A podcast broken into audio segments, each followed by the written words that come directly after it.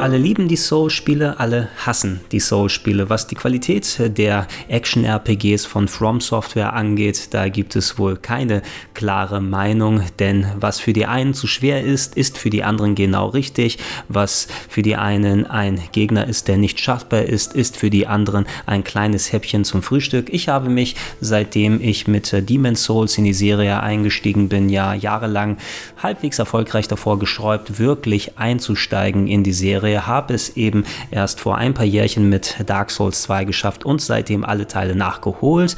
Die Diskussion, die im Internet aber seitdem schwelt, ist natürlich, welches ist der beste Teil der Souls-Serie. Und da gibt es doch einen einigermaßen großen Konsens, der sich dafür ausspricht, dass das erste Dark Souls der beste Titel der Serie sein soll. Und nachdem ich jetzt alle gezockt habe, kann ich sagen, jawohl, ihr habt recht, Dark Souls 1 ist es. Ursprünglich war die Serie mit dem inoffiziellen Vorgänger Demon's Souls ja noch einigermaßen stark gefloppt, zumindest was die Abverkäufe angeht. Ende der 2000er im Verbund mit Sony entwickelt und auf der PS3 exklusiv veröffentlicht, war es ein Spiel, was eben lange Zeit gebraucht hat, bis es durch äh, ja, die guten Kritiken im Internet und ähm, sich langsam durch seinen Kultstatus als einigermaßen solider Verkaufshit herausgestellt hat. Äh, da war es aber schon zu spät, dass From Software nicht mehr mit Sony an einem direkten Nachfolger arbeiten konnte. In der Zwischenzeit hatten sich From Software allerdings mit äh, Publisher Bandai Namco zusammengetan, die ein neues Spiel aus der Reihe releasen wollten. Da die Rechte wegen Demon's Souls natürlich bei Sony lagen, die hatten ja mitentwickelt, konnte es kein Demon's Souls 2 sein. Man hat herumgedacht, oh, wie können wir das Game nennen? Was können wir anders machen? Wo müssen wir weit weggehen, damit es keine möglichen Parallelen gibt und die Leute sagen, das ist einfach nur abgeschaut. Deshalb hat man einigermaßen viel inhaltlich verändert, aber von der spielerischen Seite aus ja zum Glück nicht zu viel dran getan, nur verfeinert und verbessert und abgedatet und abgegradet und den Namen Dark Souls statt Demon's Souls gewählt.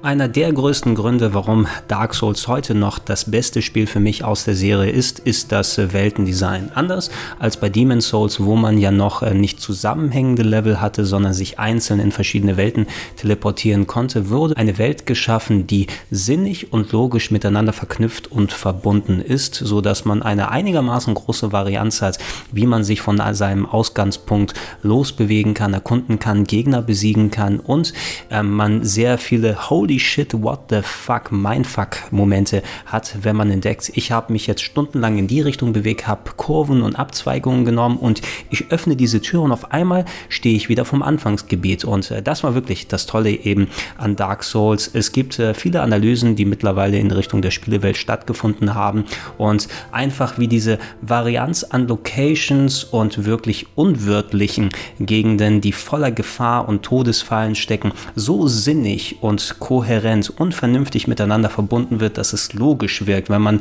von einem Punkt zum anderen hingeht, dass man Distanzen überwinden kann, aber dennoch alles so verbunden und miteinander verzahnt ist, dass man geradezu Luftsprünge vor Freude machen möchte. Ähm, das haben die Dark Souls Designer sehr, sehr schön gemacht und äh, leider in der Nachfolge der Serie auch ja maximal vielleicht ein klein wenig bei Bloodborne erreicht, aber was so Weltendesign technisch ähm, ja geboten wurde, das ist wirklich wirklich was, was Dark Souls sehr, sehr vielen anderen Spielen voraus hat und äh, ja, wo ich heutzutage noch hoffen würde, dass irgendwann mal ein neues Spiel kommt, das eine ähnliche ja, äh, Sorgfalt im Weltendesign zu bieten hat.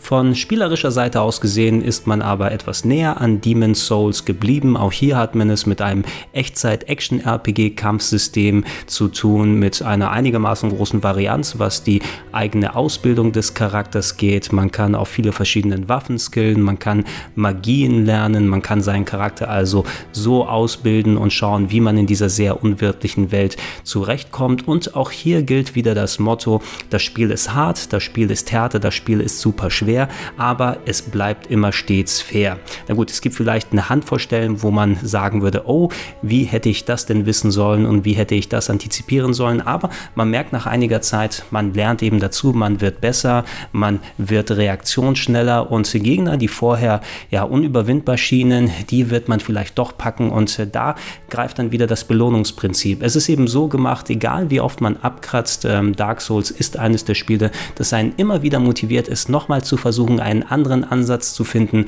und die Freude, einen bestimmten Gegner geschafft zu haben, der einen über 20 Mal weggehauen hat. Ich schau dich an, du gottverdammter Capra Demon.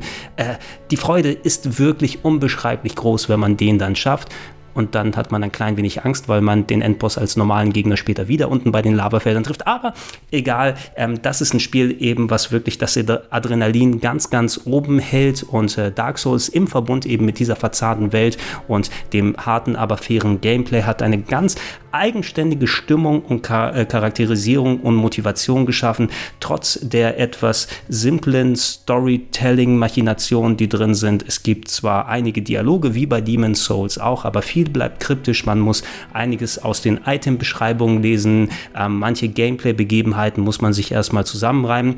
Das ist der Sinn der Sache bei dem Spiel und das alles vermengt sich zu einem sehr, sehr eigenständigen und ungewöhnlichen Spiel für die damalige Zeit, was wirklich aber heute noch perfekt funktioniert.